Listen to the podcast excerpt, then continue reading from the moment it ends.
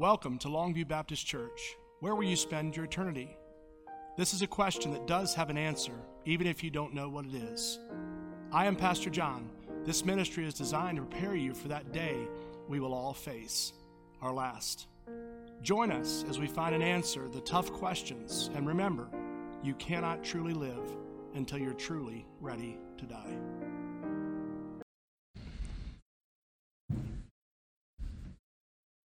Praising the Lord. You live a life of that. Whether you're saying it out loud, if you're not in the company where no one's around, are you thinking continually about the things God's done?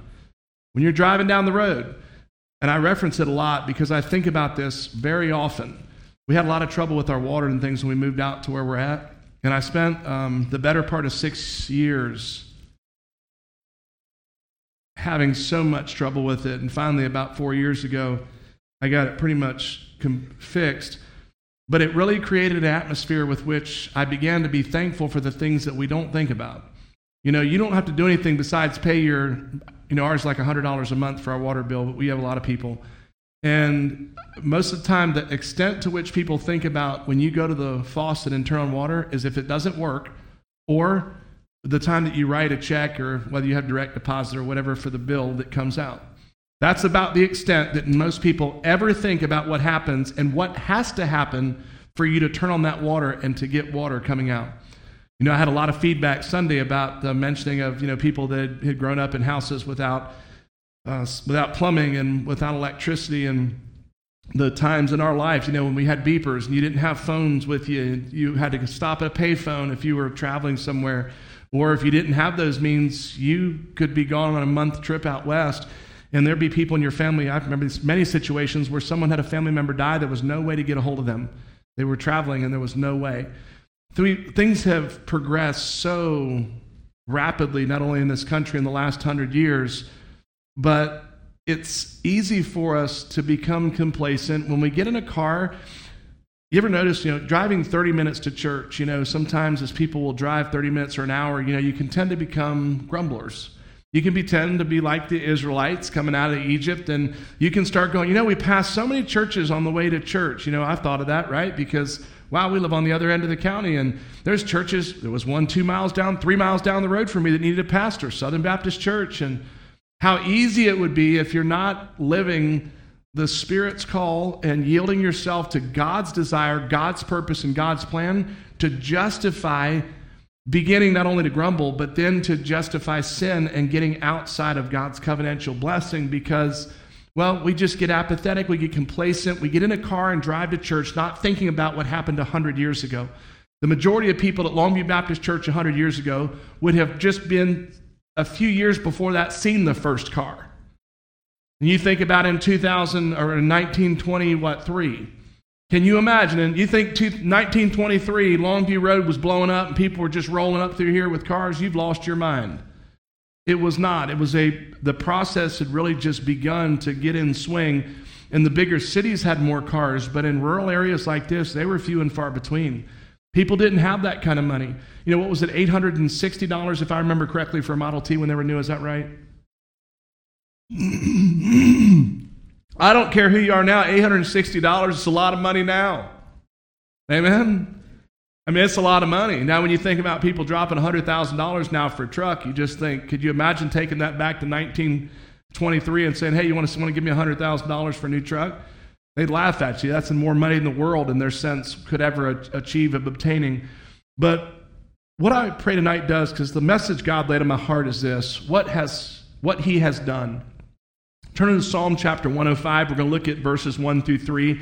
And I'll finish my, my mind frame real quick before, while you guys are looking for that. God really just continues to reiterate and reaffirm the importance of not only praising Him and, and having a personal heart of thanksgiving, but also proclaiming to others what God has done. The reason that I always do praise reports I've been in many churches where you had prayer requests. You didn't have times for praise at all. It was always, what do we need to pray about? Not a, hey, why don't we testify about what, what has God done? When you have the ability to praise God, what you're doing is you're not bragging on your situation. I would hope not. I hope when you hear about being praise time, you're able to, to magnify the person of God and the blessing of his supernatural provision. And when you drive down the road next time, why don't you think about 100 years ago when you sit in that car in a climate controlled environment, and whether you have cruise control or you don't have it, whether you have a five speed or an automatic, it doesn't matter. When you sit in that seat, imagine a hundred years ago, if you were leaving church to drive however far it is to your house, what time you would get home if you were on horseback. How long it would take you to get home tonight if you had a family and you guys were in a horse drawn carriage. How long would that take to get home? You think this nice, smooth road we have out here was what they rode on? You've got another thing coming. It was dangerous. People lost their lives. In the summertime, imagine if you've got a sick child that starts manifesting the sickness at church and you've got to drive home for the next 20, 30 minutes or whatever it is in the heat. You don't have fresh water like we have right now. Anybody ever think back to those days when they didn't have penicillin? Think back to the days when they didn't have the narcotic pain control or even the non narcotic, even something as simple as Tylenol or ibuprofen. When you or I don't feel well, you can call into work and use a sick day, or maybe you don't have enough buildup at work, but you really don't need it because you have a little bit of savings, and to take a few days off if you had to is really not going to be an issue. Try that back then. If you didn't get up in the morning and go out and milk cows, you didn't have milk. If you didn't get up and go and work, you lost everything. They didn't get the opportunity when they had a cold to get lazy and sit around and watch Turner Network television, HBO, Prime, Prime Video for that matter. They had no ability to do anything. Everything was focused. It was a microcosm of family. Everything was. Everything revolved around family and what? God and family, period. That was everything. You didn't go bowling. You didn't go roller skating. You didn't go catch a matinee. You didn't go to Nashville and watch a hockey team play hockey on an indoor ice ring.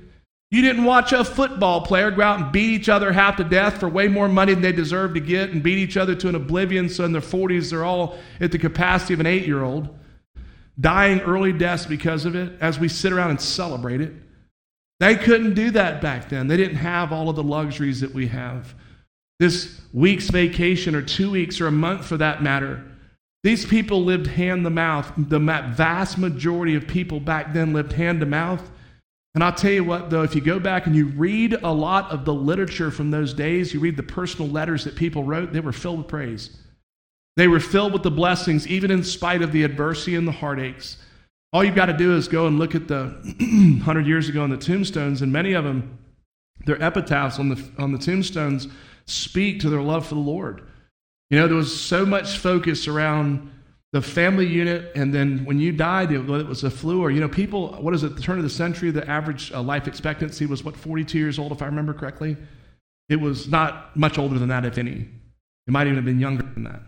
We are so blessed.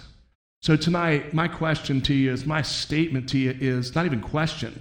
What has he done? That's the title of tonight's message. What has he done? What has he done in your life? Are you looking when you go to the bathroom in the middle of the night?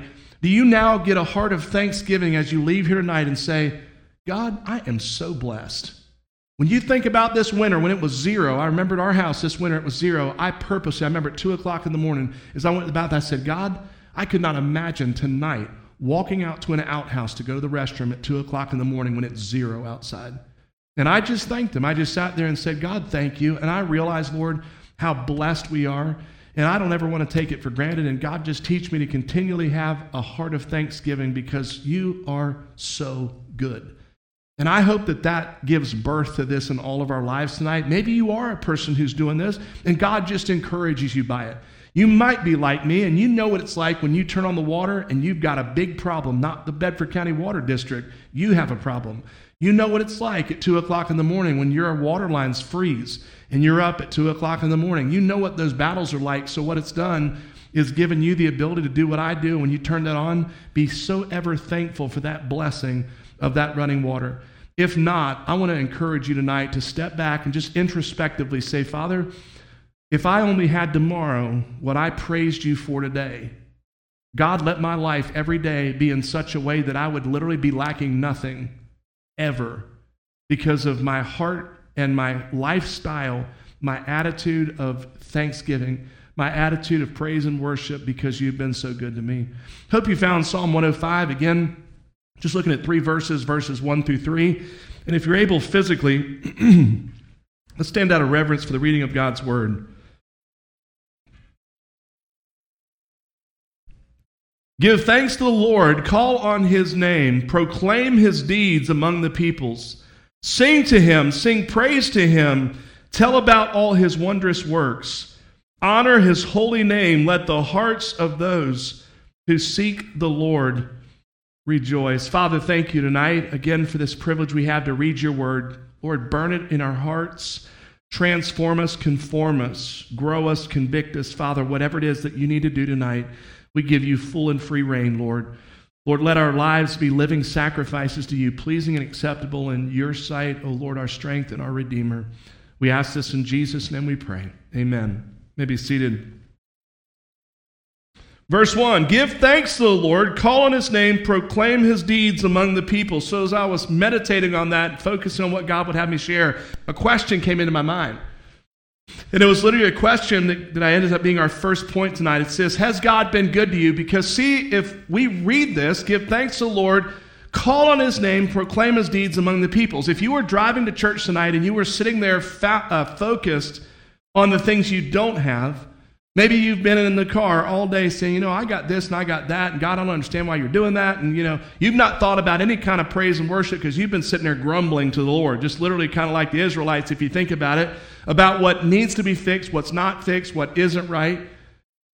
It would be difficult to have that mindset right there because how in the world, if we're sitting there complaining about what we think we deserve and what God has forgotten and left out when this calls us, this doesn't say, if everything's going, give thanks to the Lord and call on his name.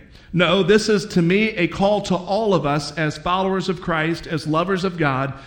Give thanks to the Lord, call on his name, proclaim his deed among the peoples. What God is saying is, You've been promised that I'll supply all of your needs. And by the way, that's not even talking about the elective things, the things that we pray about that really, you know, yeah, God, give me a new this or that, or God, I want to buy a new vacation home. And maybe God's blessed you with one. Nothing wrong with that. Have you proclaimed, You're thinking, well, God, you haven't done any of that for me, so you've just supplied all my needs, so I don't have to have this heart because I'm not there yet. I want to tell you one thing you better be thankful for those promised needs because that's all He ever promises to give us in the first place. God promises to supply all of our needs according to His glorious riches in Christ. Truly, what more can we want? What more could anybody want than the blessings that God has poured out on us, lavished on us?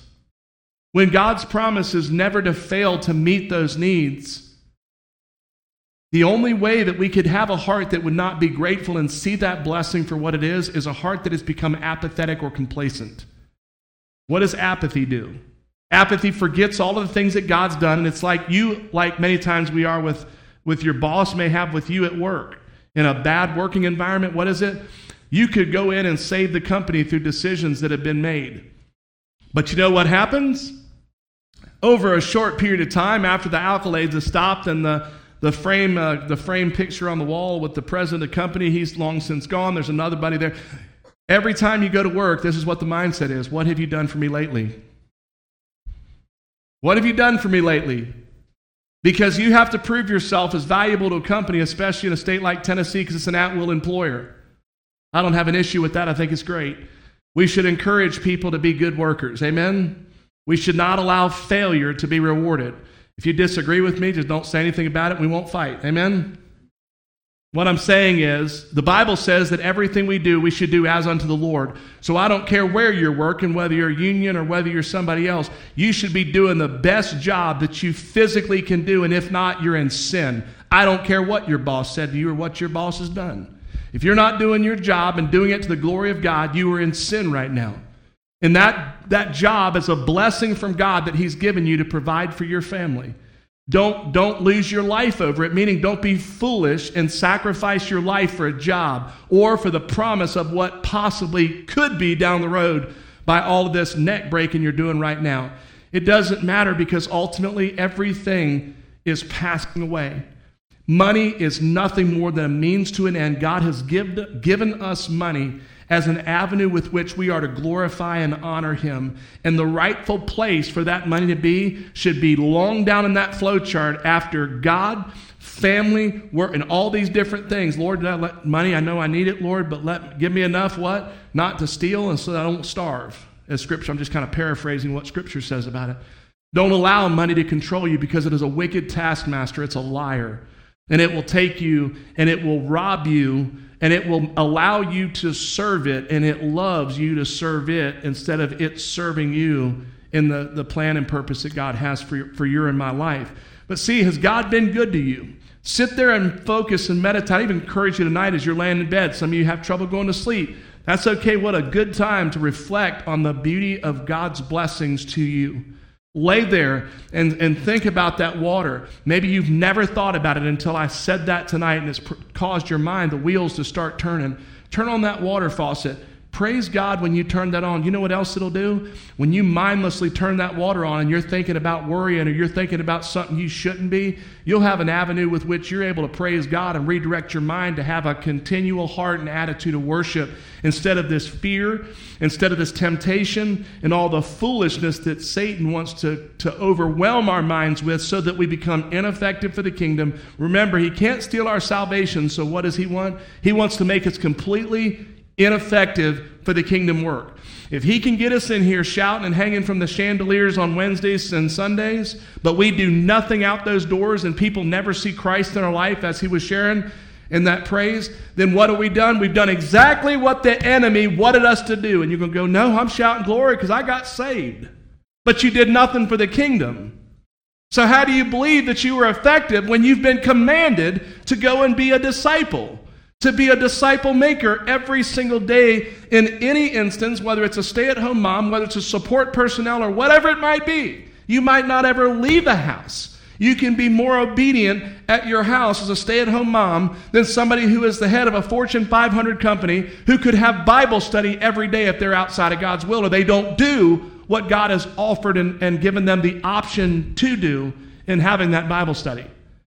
So we often get confused that that it's size of the people that we're ministering to is where the value is seen.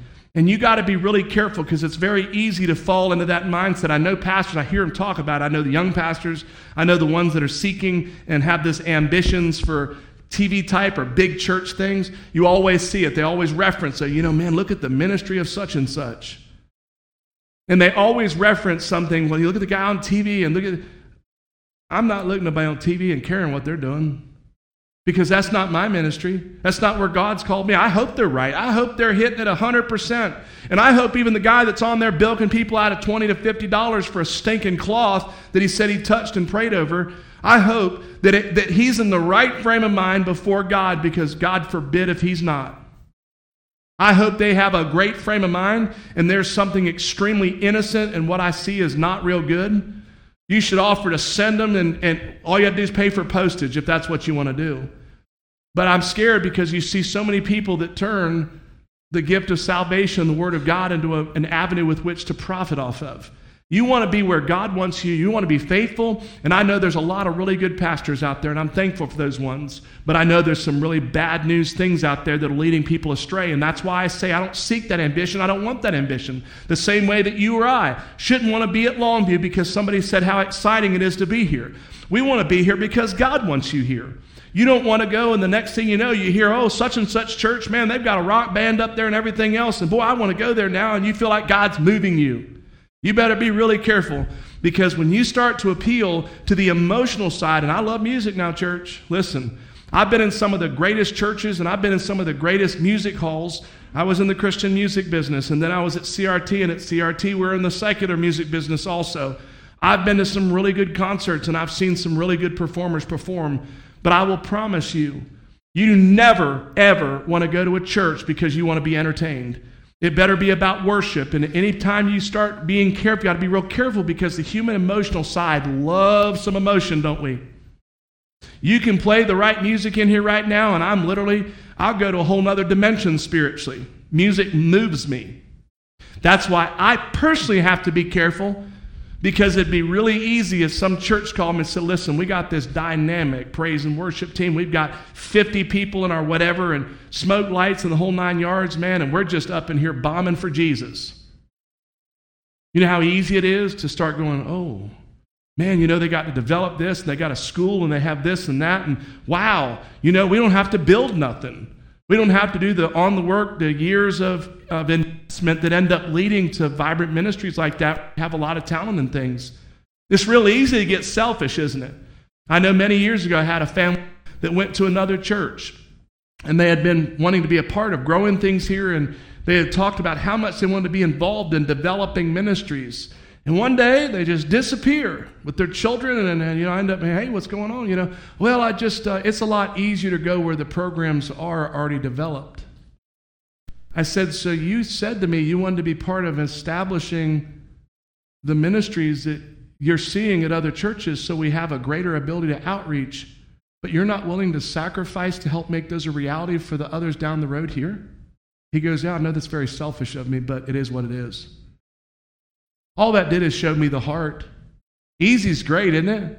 That's what I'm saying. It could be real appealing 2008 when I come to Longview to go, no way, man. I'm going to a church where they're established, you know, at least a little bigger, have, have you know, at least a 50, 60, 80, 100 member congregation. No, I go where God wants. And that's what I hope you understand about being here.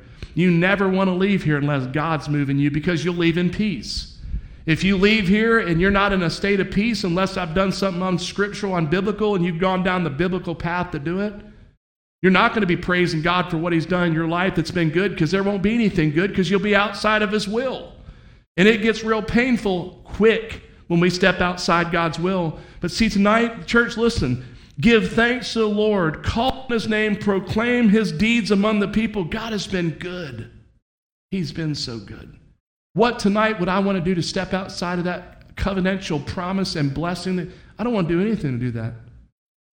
Does it, does it happen at times where attitudes and actions will pull us outside of that because of us, our sin that drags us away? Absolutely.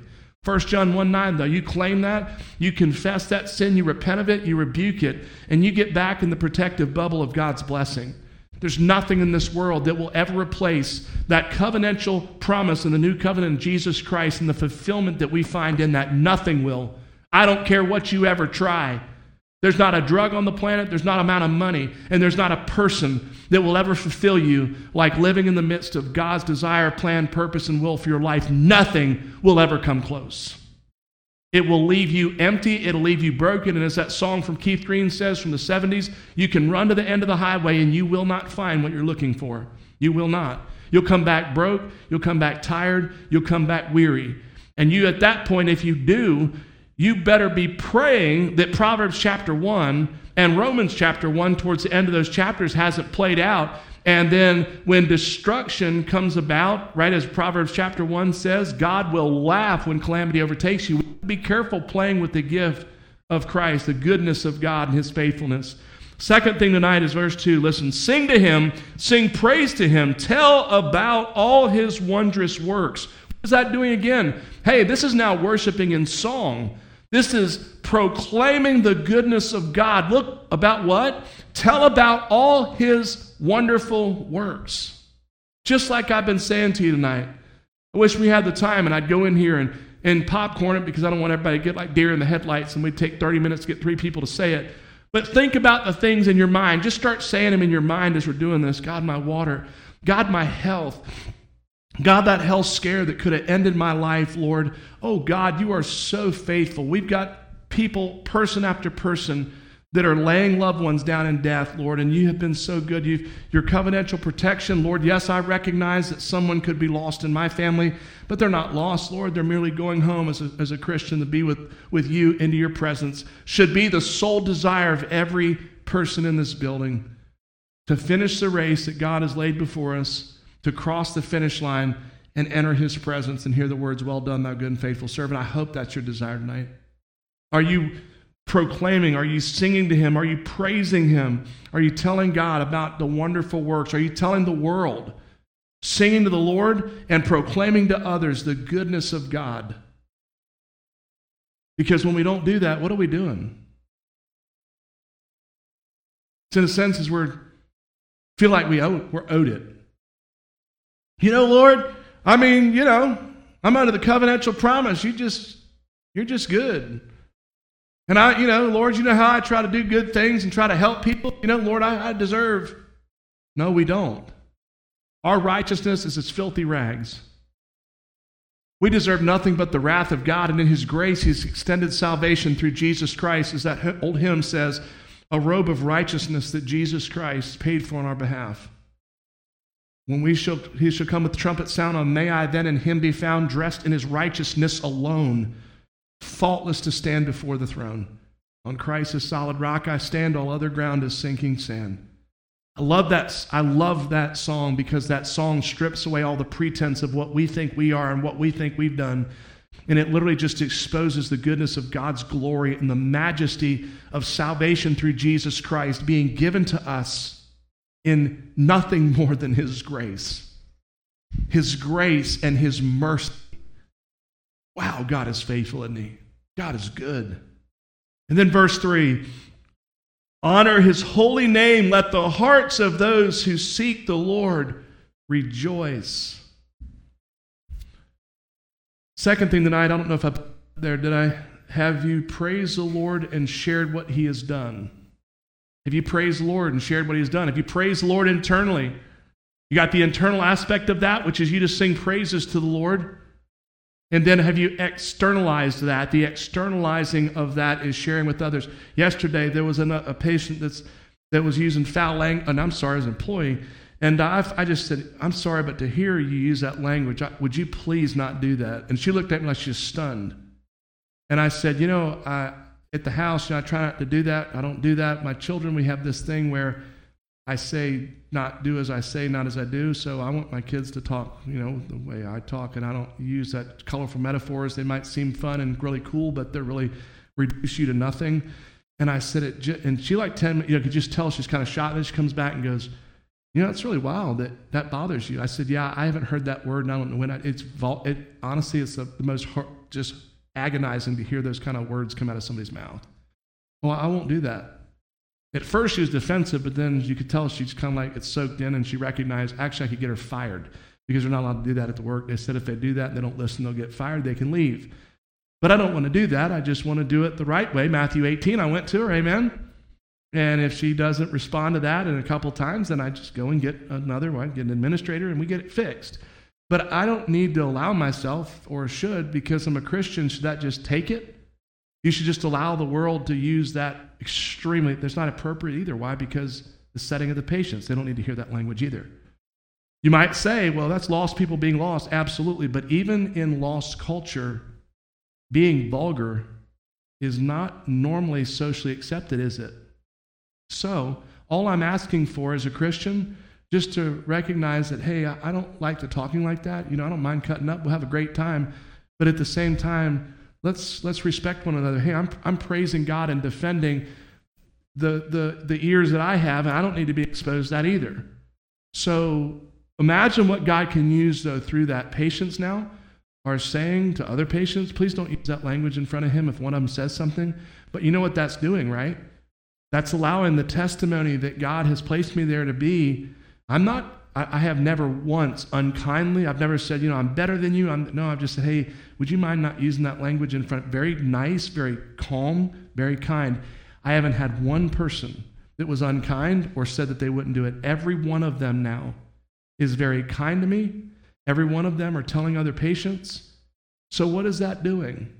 That's creating an atmosphere where I'm able to, to, to work in a place where it's a cohesive bond of peace and unity not having to allow the enemy these opportunities because maybe I don't have the backbone to say something or I'm scared I might hurt somebody's feelings. I did it compassionately, I did it lovingly, I did it kind. And you know what? Hey, if you praise the Lord and shared what He's done, I know that in doing that, I'm praising the Lord and sharing what He's done because God has saved me. And, and people know that I'm a Christian. And people know that I love the Lord. And people know that I'm there to talk to when they need to be talked to. So those same people that if they wanted to get upset would have not come and talked to me, but now they come and talk to me about issues they're having with family and relationships and hey, what I, I don't know about what to do. Would you pray for this kind of things?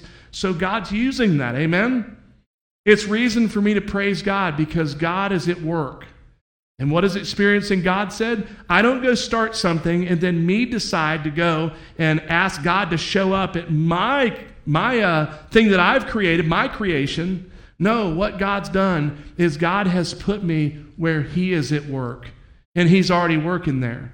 God's already in the. All I did was show up to where God is ever present and at work and what God's doing. Church, tonight I can praise God for that because I can share with you, just like I've done right now, what God has done.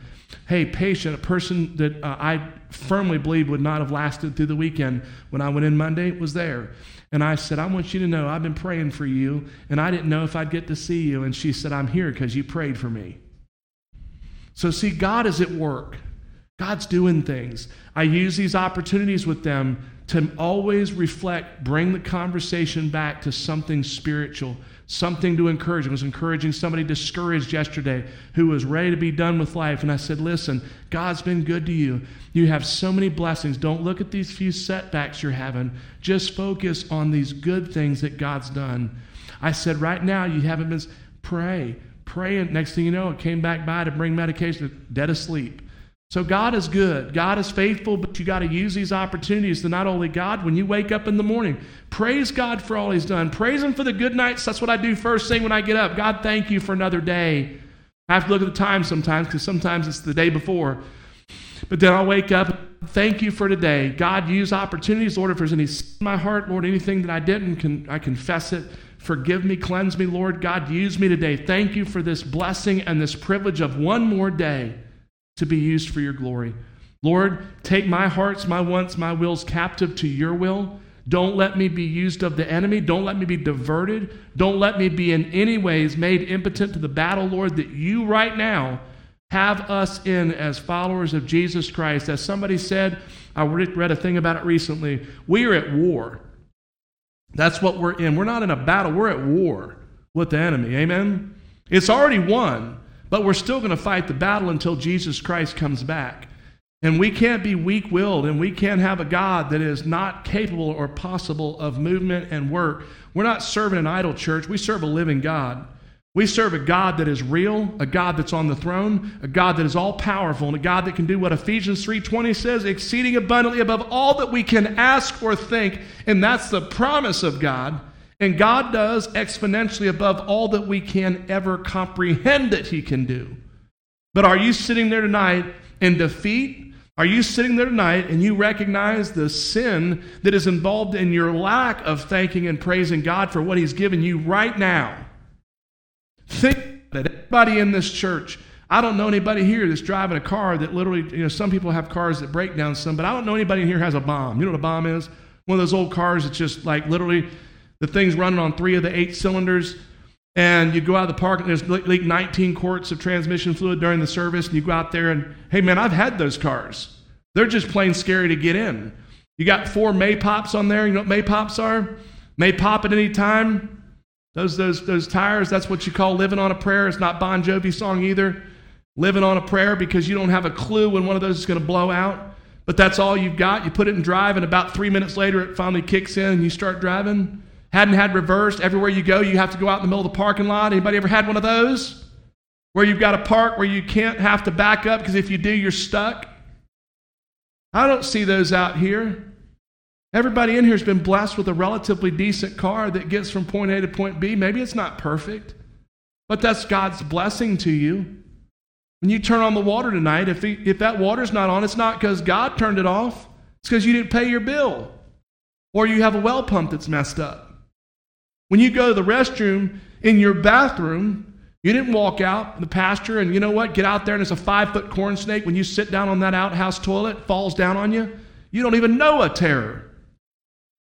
You don't have a clue of the terror that people experience walking out to outhouses in this nation's history. We are blessed, church, so blessed. And we need to live with an attitude of thinking first thing, God, what have you done for me? God, you have done everything for me. God, you are, if you never gave me anything else but my food and water and never gave me another blessing, God, I could not complain if I lived another 50 years. You are so good. You are so faithful. And that third and final thing I want to share with you right here is this, and it's a question. Does your heart rejoice with the meditations of God's goodness? When you think about the goodness of God, does your heart get to over you get excited when you think about what God has done? When you think about the physical things, I know a few of us in here have had situations and been tragically hurt at times and could have gotten killed. Those of you who've experienced that, we know who we are. Those of you who doctors have said, I don't know if they're going to live. The multiple times I've had that. I know the goodness of God. I know when I got home from one of these, I was so sick, and the home health nurse came the first night, and I asked her, I said, Am I going to die? And she said, I don't know. I can't tell you that. When you have your health after something you've experienced something like that in your life, you wake up every day and you are so thankful for your health. You realize even the things now, you know, my, my joints are stiff, my knee, right knee's giving me a lot of trouble, my back still gives me all kinds. That's nothing. Nothing. All of that is going to fall away, man, and it is going to give way to the glory of the resurrected Savior, Jesus Christ, one day in death. This body, when I wake up and it knocks and reminds me, hey, I'm still here, meaning this body's not made to stay here, church. You can have all kinds of money. You can get Larry Ellison and all the rest of them inject you with all the things they're trying to do to extend life. All they're trying to do is hang on to spend their money. They're not hanging on just because they—they don't want to lose this life because their heaven is this earth. Their heaven is the now. I don't want to extend my life any longer than God's desire and plan plays out in my life. I want to finish that race. I want to finish it strong. And I want to stand in God's presence. And hey, if anything else that you'd want to desire, I hope every person in here desires to be like Stephen. You remember when I pointed out when I preached to that with Stephen? What was the unique point about the stoning of Stephen that I've referenced over and over again here? Lord, forgive me. He prays for him just like Jesus did. And then there's an interesting element within that story that always has absolutely floored me. We hear of Jesus seated at now. You go, wait a minute. Now Jesus was seated uh, at the right hand of God. We know that after the ascension, correct? So Jesus is seated at the right hand of God. The next time we hear about Jesus moving in that chair is at the stoning of Stephen. And if you hear what is in that, and I've poured it out when I preached it, Stephen says, I see Jesus standing at the right hand of the Father. Whew. Gives me goosebumps. You know why it does? Can you imagine if you live such a life and die such a death that Jesus stands upon your entrance into eternity? Brothers and sisters, that's the life I want to live. I don't want to live a life of half baked apathy and indifference. And uns- I just, uh, I don't want to sit around here and just be, I want to not be ordinary. I want to be extraordinary in the kingdom. I want to be obedient in the kingdom work. I don't want to stand before God as I've heard somebody say before, I don't care if I just sweep the floors. What's wrong with you? What's wrong with you? Who in the world that is a true follower of Jesus Christ would want to enter with the lowest level of obedience if it were able to be in that position and clean the floors in heaven? That's like telling your parents, Mom and Dad, I don't want to do good in school. As long as I get a D minus, that's all that matters to me. Well, you need to see some because you are extremely depressed. And you've had some people uh, that have helped warp your ambition and desire in life. We should do what Scripture says. In everything you do, in word or deed, do it all to the glory of God. Did you hear what I said? That's what the Bible says. So that's what my life should want to be. And I said that to somebody yesterday who made a comment because that's the big comment at work. You really walk fast.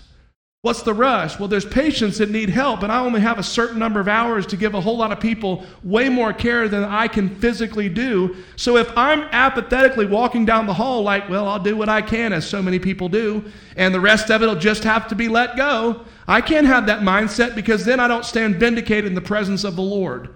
Because Scripture calls me everything in word or deed, do it all the glory of God, and meaning that you should do your best in everything that you're doing right now. I don't care if you don't like your job. I don't care if you don't like your boss. It doesn't have anything to do with that. It has to do with who are you working for. If you're working for your boss, then you're not working for God. If you're working for God, you recognize you're not working for that boss because you're working for the kingdom work and you're going to do what he asks you to do unless he asks you to do something criminal or something that is literally ethically wrong, right? Those are the only times scripturally that we're to go, wait a second. No, I'm not doing that. I am a follower of Christ and I will not engage in X because it is not legal, moral, or ethical. I will do anything up to that point. I'll do what I'm supposed to do and do my job and do it well to the glory of God. But see, does your heart rejoice with the meditations of God's goodness, recognizing that God has you in a mission or in a ministry right now, wherever it is? Maybe you're in a transition period. That's fine too. Maybe God's just changing you in a different direction. My, my real big heart's desire is that we have a missions team at this church. I don't know who God's raising up to do it. You know what I'm not doing? I'm not jumping up, down, shouting every Sunday, begging somebody to step up for it. I'm praying about it because I know God's got a purpose and a plan. The same way that Eddie, we need help up here with our praise and worship team. And we're praying that God sends the right, gives people the passion and the desire and the consistency and the faithfulness in doing it. And you know what? It's going to happen in God's time. I do recognize that I can't push and I can't make happen what God in His perfect time will make happen flawlessly. See, God is faithful. God's able to do it.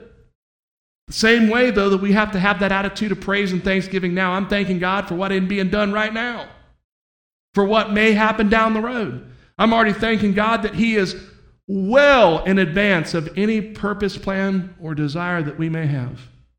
And I want my life to line up with his plans, His will and desire.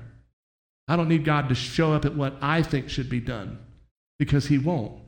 This is not about me starting anything or me doing something that God doesn't desire to be done. That experiencing God reiterates and reminds me again that it's not about what I want to do, it's about the kingdom. It's about the glory of King Jesus, and in all things, Him preeminent. What has He done for you? What has God done for you? Are you thankful for the things we take for granted? Maybe tonight God's convicted you of that. And you realize that you haven't been praising God. You haven't been living that heart and that attitude. And maybe you hadn't been even being faithful. I always tell people this when I'm not a big one on preaching on tithing, I do hit it when it goes through Scripture, but I reference it when God hits it. Listen, I can't browbeat you and, and, and wear you out to get you to tithe if you're not doing it. The only thing you can do is get your desire, will, and life in obedience with God's desire for you. I can't make you do the right thing. Only God can do. But I promise you, this is what I say. How many people right now are barely scratching by because they've been unfaithful with what God's given them? And tonight, if they would just step into the trusting of God and the one place God says to test them and start getting faithful with their finances, can you imagine what God could do in this ministry if every person, you know, they often say in churches that what less than 20% of the people give the vast majority of offerings. That's sad because you know that also applies to what? All the ministries that need to be done. You have in some churches 10% doing 100% of the work. Imagine if everybody did a little bit. How much more? Imagine if everybody in the church signed up to do a, a, a Sunday morning in the worship service Imagine those who are capable of doing it, you wouldn't be in the nursery but once every six months. But right now, I don't know what it is. I haven't heard anybody complaining. I'm not saying that because of it. But I know that not many people, not a ton of people here serve in the nursery. There's a lot of them that happen to do it a lot. But if everybody does a little bit, what does it do? It makes the burden of work a whole lot less. But it takes all of us, the same way with being faithful in your finances. Imagine the things that we could be involved in, the ministries, the missions that we could be involved in if everybody was faithful financially. Imagine in your own life the missions projects you could be involved in, the day vacation Bible schools, if people would just adjust things and you save up your vacation instead of reason and taking it off. And think about it if we just had a kingdom focused mindset. Lord, let one of my weeks of vacation, I want to do a daytime VBS. By the way, do you know the success rates at daytime VBS have been really well, really good? There's a lot of stay at home moms these days. There's a lot of people from other churches that have kids that they have during the daytime that they'll bring even halfway across the county to a daytime VBS. Those are things we don't think about a lot, but it takes people that have a desire for it, a passion. And if God lays on your heart to do something, just do it. But then what does it give you to do? Praise God. Thank Him for what He's doing. Thank Him for your water. Thank Him for your car. Thank Him for this body of Christ. Thank Him for people that encourage the body in the way Jesus has been manifest and, and shown to the love of this brother who God has blessed us with having in this body of Christ. I appreciate each of you, and I really mean that. We are a body. We're just like what the dollar bill says on E pluribus unum out of many, we're one. So many different backgrounds, so many different families, so many different places in the country that we've come from, but we're one in Jesus Christ. And I hope tonight that you are blessing the Lord with everything in you. There's, a, there's a, an old uh, praise hymn Bless the Lord, bless the Lord, that all that is within me bless his holy name. Anybody remember that praise team, uh, song? I love it. Such a great song. But are tonight you living a life of blessing the Lord with everything in you? Let's pray. Father, thank you tonight, Lord, for this psalm. Thank you for joining us today. We pray that God's word has encouraged you. You feel like you've had fellowship and been at home with family. Today, if God has moved in your heart, and today you would like to make him not only the Savior, but the Lord of your life, first, it's important to know that we are sinners. We're born sinners. No one can bridge the gap that was separated when sin broke what God had created so beautifully. If today you know you're a sinner in need of a Savior, and you know that Jesus Christ was born, lived a sinless life, and died on the cross to pay for your sin. Today, if you want to, you can trust Him as your Lord and Savior. It requires you to pray and in faith ask Him to save you, to forgive you of your sins, to cleanse you, and you want to live for Him. I pray today, if you do that, that you will reach out to us. We would love to get you connected in a church body, a church home, wherever that might be, and get discipleship around you so you can grow in this new life that you found in Christ. Read God's Word. He will never leave you, He will never forsake you. God bless you.